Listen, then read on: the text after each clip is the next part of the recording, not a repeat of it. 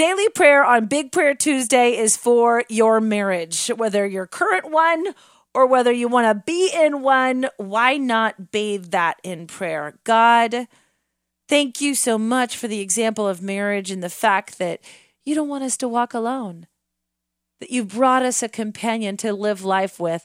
Help us to look at that companion with unreasonable amounts of grace, like it's the only size it comes in.